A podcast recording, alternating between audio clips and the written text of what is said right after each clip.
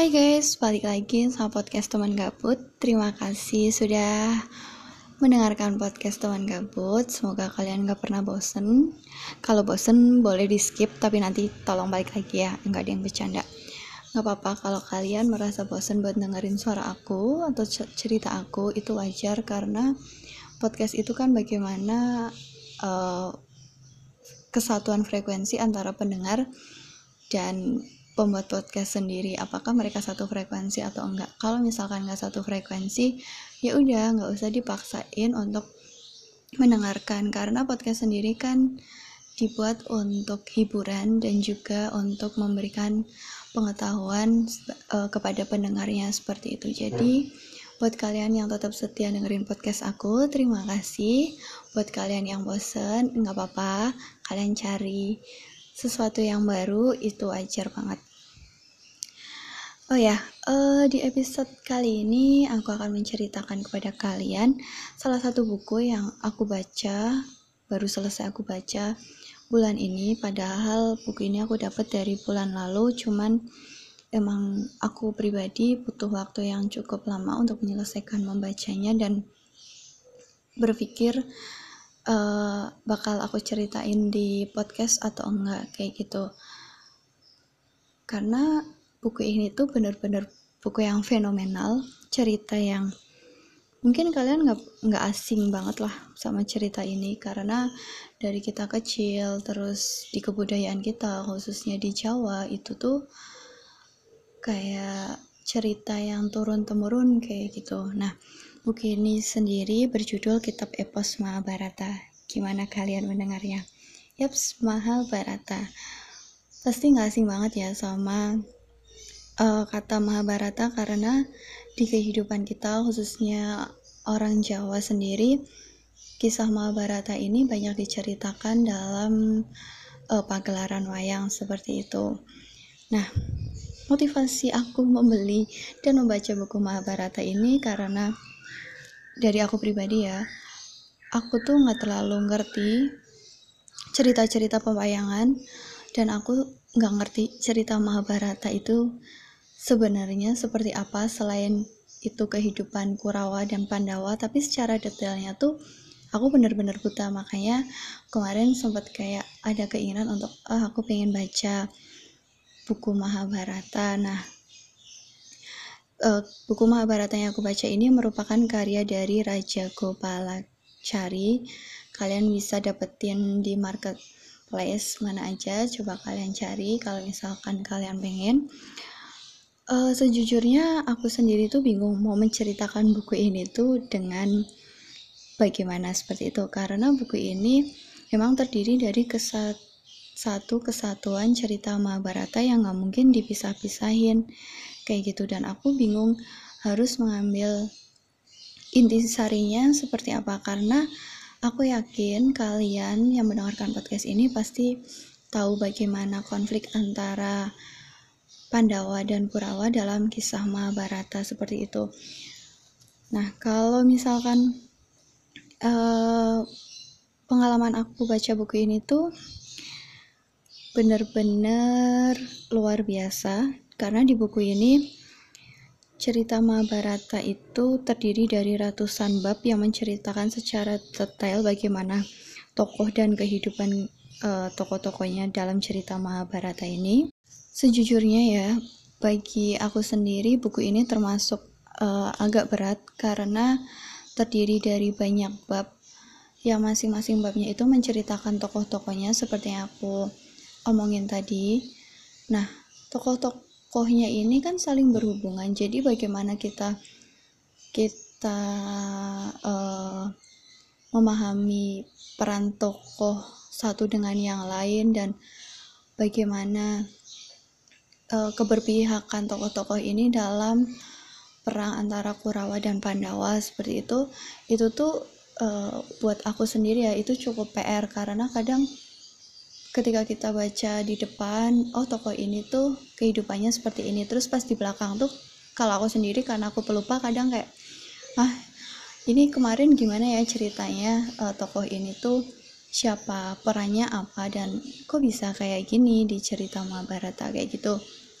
Nah selain karena terdiri dari banyak bab juga sejujurnya buku ini berat karena terdiri dari 484 lembar. Dan ini tuh kayak sumpah beneran baca kitab sesuai judulnya beneran kitab karena ya setebal itu dan serinci itu dalam menceritakan tokoh Mahabharata terus uh, di buku ini tuh kita akan menemukan banyak nilai-nilai kehidupan bagaimana kita harus uh, mengolah dendam, mengolah emosi yang ada pada diri kita, bagaimana kita harus berserah diri pada Tuhan, kayak gitu.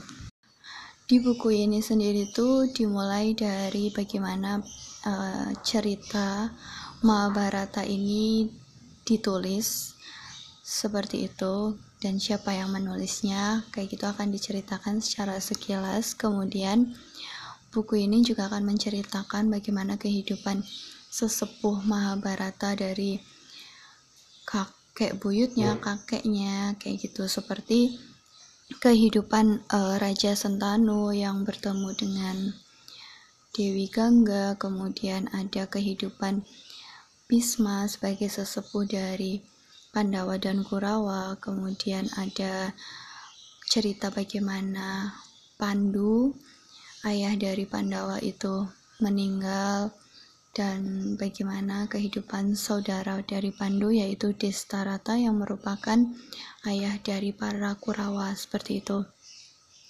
Nah, sebelum memasuki inti cerita dari Mahabharata yaitu uh, pada bab peperangan antara Pandawa dan Kurawa di Kuruseta, kita akan mendapatkan banyak cerita dari tokoh-tokohnya.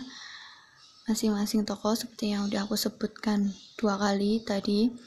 Juga kita akan menemukan bagaimana konflik antara Pandawa dan Kurawa itu sebenarnya dimulai dari konflik yang uh, dalam artian dalam tanda kutip uh, sederhana sampai akhirnya menimbulkan peperangan yang luar biasa uh, peperangan di Kuruseta seperti itu.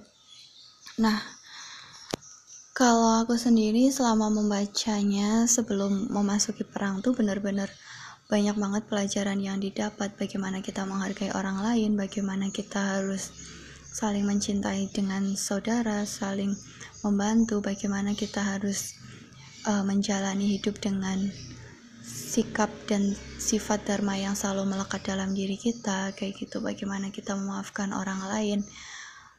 Uh, kalau aku sendiri baca buku ini tuh walaupun buku ini uh, merupakan karya epos bukan self improvement tapi aku sendiri tuh kayak dibawa membaca buku uh, dibawa ke suatu labirin buku self improvement karena di situ aku benar-benar kayak belajar bagaimana harus bersikap oh ya ya harus kita kita tuh harus selalu menjunjung nilai-nilai dharma harus hidup secara rukun antar saudara seperti itu. Nah di buku ini sebagai aku pribadi sebagai manusia yang dalam tanda kutip buta cerita Mahabharata benar-benar nggak ngerti kehidupan Mahabharata itu sebenarnya seperti apa secara terperinci. Saat baca buku ini tuh benar-benar kayak wow ternyata kayak gini ya. Dan benar-benar kagum sih sama orang-orang yang paham sama cerita Mahabharata terutama uh, para dalang seperti itu kan seperti yang aku tahu atau mungkin kalian juga dulu taunya kayak uh, cerita Mahabharata itu merupakan cerita pewayangan nah ini tuh benar-benar terdiri dari cerita yang panjang, banyak bab, dan mereka para dalang gitu ya bisa menyampaikannya dengan baik dengan dengan runtut itu tuh benar-benar suatu hal yang luar biasa menurut aku. Nah, balik lagi sama buku ini. Di buku ini tuh benar-benar kita akan diceritakan bagaimana kehidupan Pandawa dan Kurawa di Has Hastinapura ya, kalau aku nggak salah nyebutnya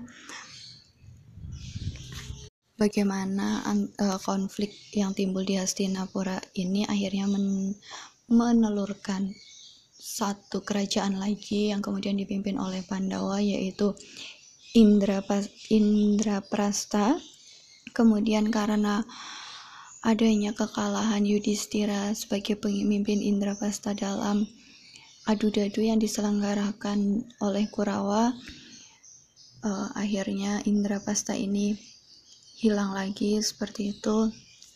Akhir bagaimana akhirnya kehidupan Pandawa yang harus menyingkir dari kehidupan kerajaan dan 13 tahun berpindah-pindah dari hutan yang satu ke hutan yang lain itu tuh benar-benar kayak uh, hidup hidup tuh banyak ujian kayak gitu. Bahkan seorang raja seorang yudhistira yang selalu menjunjung nilai dharma aja tuh diuji sebegitunya apalagi kita kayak gitu.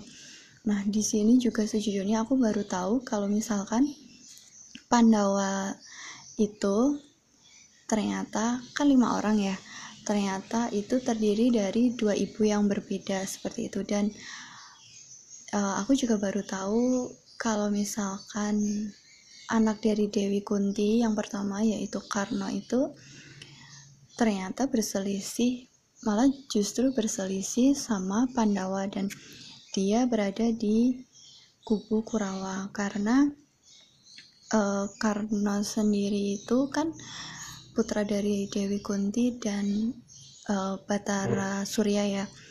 Jadi pokoknya di buku ini tuh bakal diceritain bagaimana akhirnya Pandawa ini mengetahui bahwa karena itu saudaranya seperti itu. Dan aku sendiri juga baru tahu kenapa seorang Drupadi itu bisa memiliki lima suami yaitu dari Pandawa. Aku benar-benar baru tahu di sini juga kita akan menemukan nama-nama lain dari tokoh-tokoh Mahabharata seperti nama Bima atau Werkudara, terus Arjuna atau Partha dan lain-lain. Buku ini tuh benar-benar luar biasa.